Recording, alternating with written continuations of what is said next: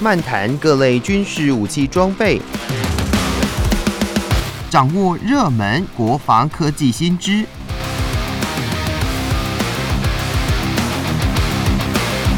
军武说早安，陪您一起领略国防知识力量。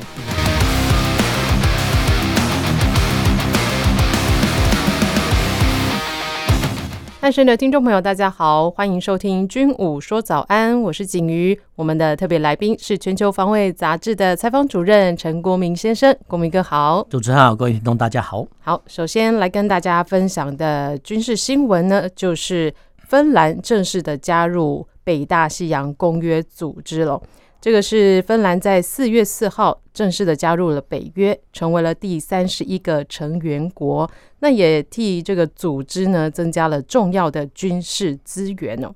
那芬兰呢是少数几个在和平时期仍然保持征兵制的国家之一，那也是欧洲跟俄国边界最长的国家。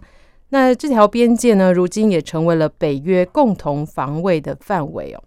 那另外，这个在路透社里面呢，报道当中还说，芬兰是西欧最强火炮库。那新闻的内容里面还呃整理了，就是芬兰目前的陆海空的现况哦。那我这边呢，稍微揭露一些内容来跟大家分享。那陆军的部分哦，芬兰就是欧洲少数的征兵制国家之一。那十八岁以上的男性需要服六个月到十二个月的兵役哦。那每年大约是能够训练二点一万名的新兵。好，那另外呢，他们还拥有一千五百种的武器，包含了呃七百门的榴弹炮和加农炮，七百门的迫击炮，还有一百门重型和轻型的火箭发射器。好，另外在海军的话呢，芬兰有四艘的指挥舰、五艘布雷舰等等。那目前也正在购买三艘用在水面作战的新型多用途轻型护卫舰。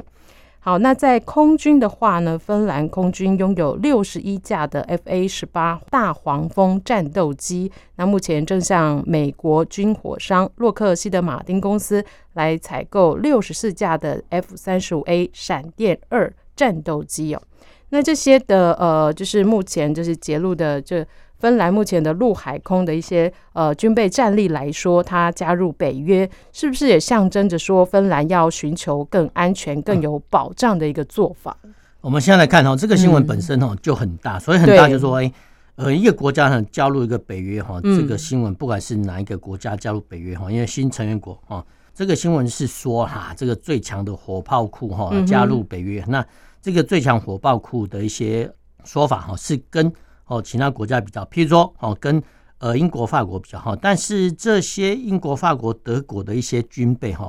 呃，每一个国家都有它的突出性的强项，哦，譬如说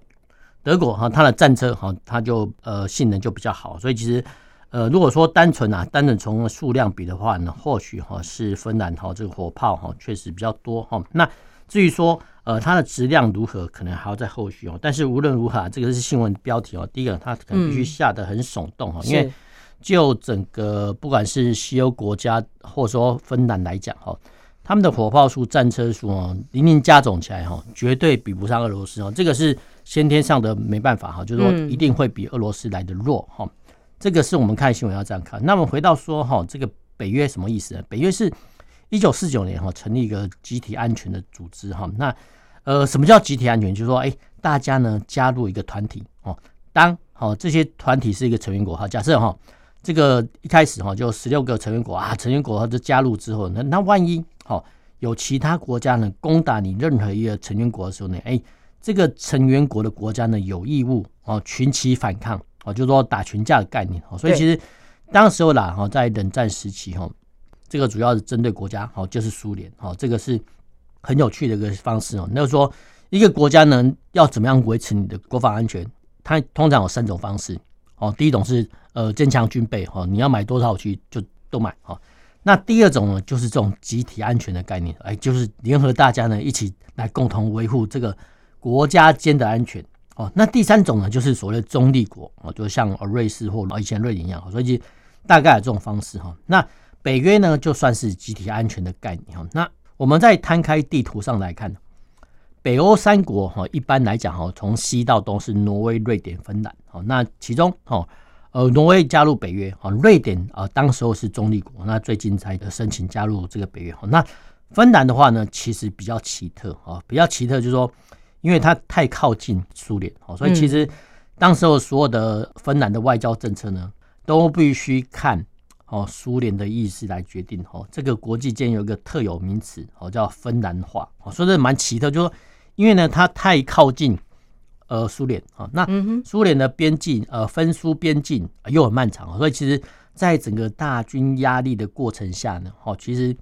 会压缩整个芬兰外交体系的选择的方向，这个是没办法哈。因为如果说芬兰哈在冷战时期采取过于哈偏袒西方国家的政策时，呃，苏联哈一定会群起反抗，哈，这个是必然。那国际间有一个特有的名词叫芬兰话，那。芬兰话呢，可能是指哈，比如说呃，他在外交上呢比较受限哈，但是呢，他可以保持他的国家的独立生存哦。说这这蛮奇特，就说你到底呢，呃，要自由民主，遭受呃苏联的欺压呢，还是说你采取哈外交上的采取比较亲西方的国家的政策，但是会触怒苏联哦。所以其实呃，芬兰的政府他们在之前啊冷战时期哦。他们的外交政策拿捏哈是非常非常的谨慎啊。那我们刚才讲过，就是说，呃，苏联的概念哈，就是说，在万一啊，就冷战时期，万一爆发哈北约跟华约冲突的时候呢，哦，苏联的想法是说哈，用大批的人力哦，甚至大批的装甲车、战车呢，来碾压北约国家，尤其是波兰或是德国的叫北德平原哦，一马平川，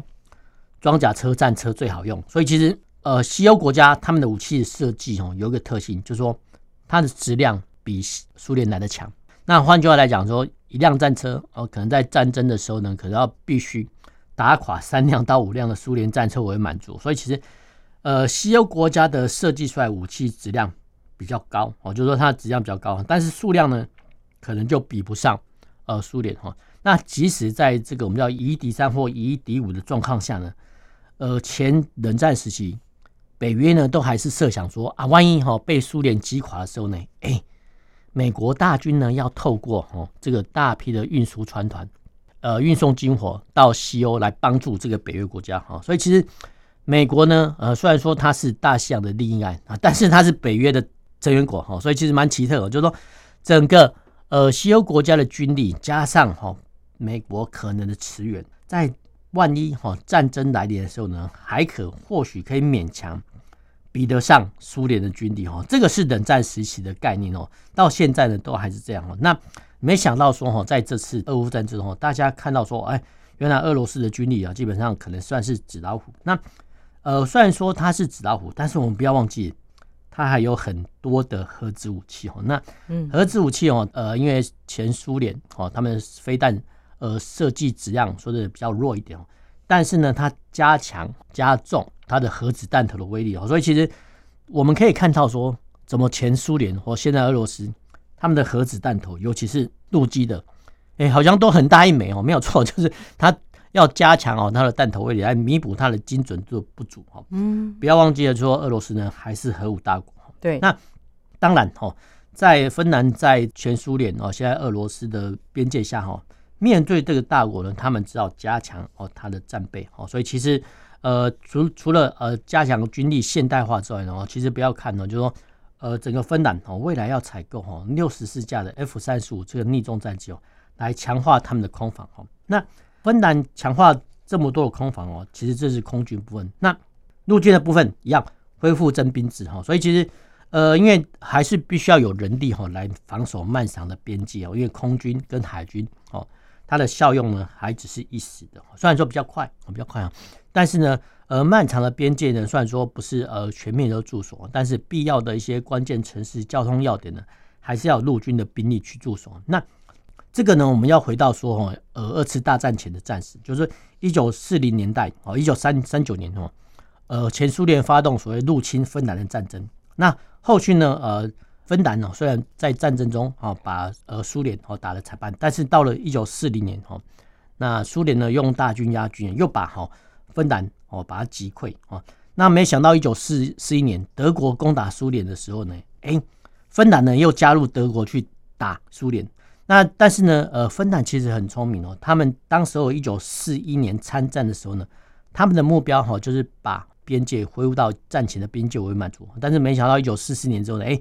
呃，苏联呢军力崛起，又打打到苏芬兰跟德国哈，所以其实这些林林总总的历史记忆哈，都残留在芬兰人民的印象中哈。所以其实他们对哈呃俄罗斯这个东方的邻居，他们有部分的恐惧感哦，这个是没办法。那其实我们哈呃林林总总的加起来，就是除了哈历史的渊源之外呢，现在呢芬兰加入了北约哈，其实反而令俄罗斯芒刺在背哈，因为其实芬兰哦在靠近往东边哦，就是俄罗斯的大城列宁格勒哦，那以前叫圣彼得堡，所以其实呃芬兰加入北约哦，其实对俄罗斯来讲不见得是好事。那当然了，其实俄罗斯在去年。他们就哈芬兰加入北约前哈，曾经威胁说呢要动用核子武器，但是后来呢，呃，芬兰还是不惧怕哈，还是加入哈这个北约哈，所以其实显见核子武器威胁好像有没有它的效益存在哦，这个是蛮奇特的现象，就哎，呃，俄罗斯已经威胁说啊要动用核子武器来教训或者说威胁说呃芬兰等国要加入北约，但是没想到呢后来没有实践哦，所以其实我们可以想象说。俄罗斯呢，虽然有很庞大的核子武器，但是呢，在军事用途上好像一丁点用都没有。除非哦，俄罗斯的普丁总统真的丧失心智，嗯，否则的话呢，呃，未来这个核子武器的使用效益会陆陆续续的减少到底。哦，所以其实这个是呃，芬兰加入北约哦，我们林林总总的一些发想。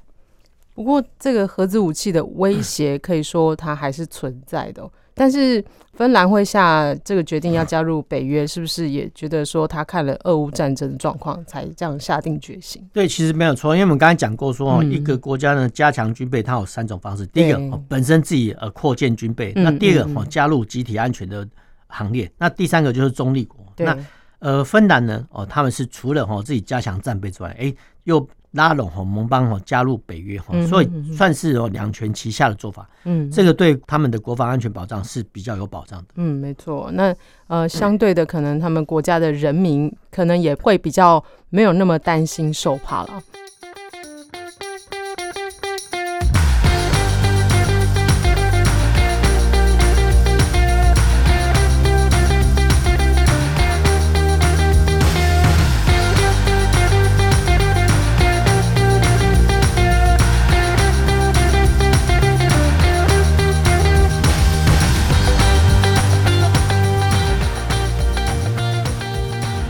回到军武说早安，继续跟大家分享的军事新闻是：美国、南韩跟日本在四月三号展开了联合海上军演。那这三个国家哦，在南韩的济州岛南部国际水域进行了为期两天的反潜与搜救演习。那美国的尼米兹号核动力航舰也参加了这次的演习。这次的联合军演呢，南韩出动了呃宙斯盾驱逐舰利古里尔号，还有呃驱逐舰崔银号以及大作荣号，另外还有综合补给舰朝阳号。那美国就是派出了尼米兹号航舰以及宙斯盾驱逐舰韦恩梅尔号，还有迪卡特号。那另外在日本呢，动员了海上自卫队的海雾号哦。那南韩国防部就说，这次的反潜联合演习呢，就是为了提升美日韩对北韩不断的推进潜射飞弹等水下威胁的应对能力。那说到这美日韩上一次举行三边反潜演习是在二零二二年的九月，那这次的呃演习呢，三个国家的搜救训练哦，则是七年来的第一次。那针对这次我们其实这个演习来看，是不是只要这个航舰出动呢，这个北韩就会因此而紧张呢？我们要先来看哦，其实美国航舰呢是一个很有意思的一个呃作战系统。嗯嗯，那就美国来说了，就是说美国总统他们其实有一个戏称，就是说哎，国际局势有变的时候呢，哦，其实美国总统会会跟慰问白宫幕僚长一句话，就是说军事参谋一句话说，哎。我们的航舰到底在哪里？哦，所以其实，呃，美国呢是相当依赖航舰战斗群的威力。那当然哦，航舰不只是军事用途啊，它只要例行性的，比如说在例行性的海域巡逻哦，或是说参与哈其他国家，比如说海上关键事的分裂式等等等哈，这些呢都有它的国际政治，还有加强啊拉拢盟邦啊国际关系啊，维持盟邦友谊的哈这些外交的关系哦。所以其实呃军舰本身哈不只是航舰本身的军事意义啊，它还有哈这个它的国际政治还有外交上的意义哈，因为航舰跟任何军舰都一样哈，它可以在方格坐标之内哈到处巡逻跑来跑去哈，就台语讲叫罗拉索哈罗拉索这个。这个航舰到处巡游哦，其实会带给哈其他国家的压力。譬如说，针对北韩来说哦，北韩呢在最近哦新一年哦，就二零二三年哦，居然呢进行了一连串的弹道飞弹试射哦，巡弋飞弹的试射，那次数哈跟种类哈基本上讲是大过于哦去年哦。那当然哦，这个也是回应说哈呃韩国跟呃美国举行一连串的军事演习。譬如说，呃，双龙演习的反应的后果，因为如果北韩哦不做这种试射反应的话呢，哦，其实哦，其实呃，他没有办法做他们的大内训哦，所以其实一个国家试射飞弹哦，就北韩哦，它一定是有它的目的哈，因为其实飞弹很贵哈。那当然啊，韩国在面对哈北韩试射飞弹的时候，他们也可以哈自己加强哦他们的飞弹建设哈，它可以开发威力更大、射程更远的飞弹。好，不过。这个一来一往之间，哦，会形成很严重的军备竞赛。那其实军备竞赛来讲，哈，其实会拖垮一个国家的经济，哈。所以其实韩国呢是有看到哈这个危险的，但是他又不得不跟，哦。所以其实我们可以看到说，韩国除了在面对北韩的飞弹威胁的时候呢，除了寻求美国的帮助之外，啊，比如说呃 THAAD 飞弹系统，他们也加强本身的飞弹建设，比如说玄武啊一二三四型的系列，哈。这些呢，我们都可以看得出来。那回到航舰战斗群本身哦，航舰打击群或航舰战斗群哦，通常以美国来讲哦，会有一艘航舰哦，一艘呃神盾局巡洋舰跟呃三艘呃神盾局驱逐舰，还有底下还有一艘潜舰哈来来做配合。那当然，第二梯队的，比如说油料补给舰或综合补给舰来讲哈，呃，它不算哦。所以其实整个呃航舰战斗群来讲哈，它的规模是庞大的哈。那现阶段来说，因为神盾局驱逐舰哦，他们的性能已经相当大的完善哦，所以其实过往哈早一代的神盾级巡洋舰呢，哦，基本上讲它是充当武器库，所以武器库的意思说，它上面呢搭载很多的防空飞弹哦。那当然现阶段的呃，比如说伯克级驱逐舰哦，Flight 一到三型哦，基本上来讲哦，他们的呃都已经经过改装哦，都可以哈担任这个神盾级巡洋舰的呃防空任务哦。所以其实未来哦，未来。等这个神盾局巡洋舰会慢慢退役之后呢，未来美国海军你就大概哈会剩下哈神盾局驱逐舰来做一个保镖护卫哈，这个是整个航舰战斗群的概念哈。那我们回到航舰本身，航舰本身说真的，它只是一艘哦十万吨级的大船，我说真的这蛮大的，因为一般来说我们的比如说我们记得级都还不到排水量不到一万吨哈，那满载排水量可能会到达我们玉玉山军舰哦一万多吨。这些一万多吨的，基本上来讲都算是大船。那没想到美国航空母舰一艘都已经破十万吨以上哦，所以本身就是一艘大船哦。但是呢，航舰本身是没有什么战力，不过它所搭载的舰载机哦，这个才是航舰的战力所在哈。那一般来说哈，呃，目前美国航舰打击群他们的攻击范围是大概五百里，五百里的话就是说你要乘一点八五二哈，这换算成公里，就是说美国航舰呢基本上来讲不会靠近哦。离岸边哈不会靠近五百里之内哈，因为其实靠近五百里之内啊，其实就会面对到哦陆基长城反舰飞弹的威胁哈。当然偶有例外啊，譬如说美国航舰啊，在必要的时候呢，可能会经过台海周边区域哈，这个是例外状况了。那其实呃正常的话呢，其实哦这些航舰啊基本上讲会远离岸边哈，因为其实呃岸上哦还是有呃敌对国家反舰飞弹的部署，这个是没办法。那航舰本身呢，就我们以美国来讲，那目前是搭载哈，比如 F 三十五逆中载机、F 十八攻击机、战斗机哦，E two 预警机哦，C two 运输机，还有直升机等等等。那基本上来讲，这八十几架的各型的舰载机哈，基本上来讲都是等同于有一个小型国家的空军的架构哈。就你要预警机有，空中加油机的 body body 有哈，攻击机有哈，逆中战机有哈，甚至连直升机搜救队都有哈。所以其实。基本上讲，这个小型国家空军的配置哦，那再加上哈，呃，这些舰载机哦，它上面所使用的，比如对地弹药、对空弹药、机炮呢等等哦，都存放在哦航舰的底部哦。那航舰本身呢，还有专门的这些弹药库的升降机库哦，来专门哦承载这些弹药。所以其实呃，光是航舰本身，它本身就是一个呃小型战机的连队所在哈。然后呢，相关的库储设施、弹药、油料呢，也通通在里面哈。那所以。它本身来讲哈，它只有非常哦呃简单的自卫系统，比如说以前是方方阵快炮，那现在换成比如说 Rain 哦这个海公洋的防空飞弹哦，那基本上就都算是哦近程的防御的一些飞弹系统跟快炮系统，基本上来讲哈，都还是依靠哈舰载机呢延伸航程呢去打击敌军哦，所以其实呃现代化的航舰呢，一旦哦被一发或一枚好。这个反舰飞弹命中的话，其实可能会造成呃相当大的损害。那当然了，我们都必须说啊，美国军舰跟其他国家军舰都有相关的损害管制作为，他们也有封舱机制等等。一枚或两枚反舰飞弹呢，倒不至于会击沉航舰，不过哈，一定会造成重大损害，这个是没办法。那美国航舰呢，还有一个特色就是说，基本上讲都是核子动力的，对，没有说呃什么还有柴柴油动力没有好，就说呃这个核子动力的话，其实。可能比较年长的听众呢，还有一些印象，就一九八零年代，其实现在还有。我就说，一九八零年代，每当哈美国航舰要进出哈日本的横须贺军港的时候呢，或佐世保的时候呢，哦，其实呃都会哈一些日本的人士哈，他们渔不管是渔民或环保人士，驾驶小船哈来抗议哈这个美国航舰的进入。那当然了，呃，现阶段来讲哦，可能这个呼声还是有哦，不过哦媒体是比较少报道哈。那我们再回到说这个航舰本身，航舰本身它采用核子动力，那基本上讲，这它在整个服役的周期来讲，不用哦去添加燃料，就不用添加油料，也不至于哈就更换核子呃燃料棒，基本上都不用哈。那基本上来讲，我们讲白一点，就一次加满哈这燃料棒哈，可以达到它的服役的寿限哦。所以其实这个核能是好用哦。不过呢，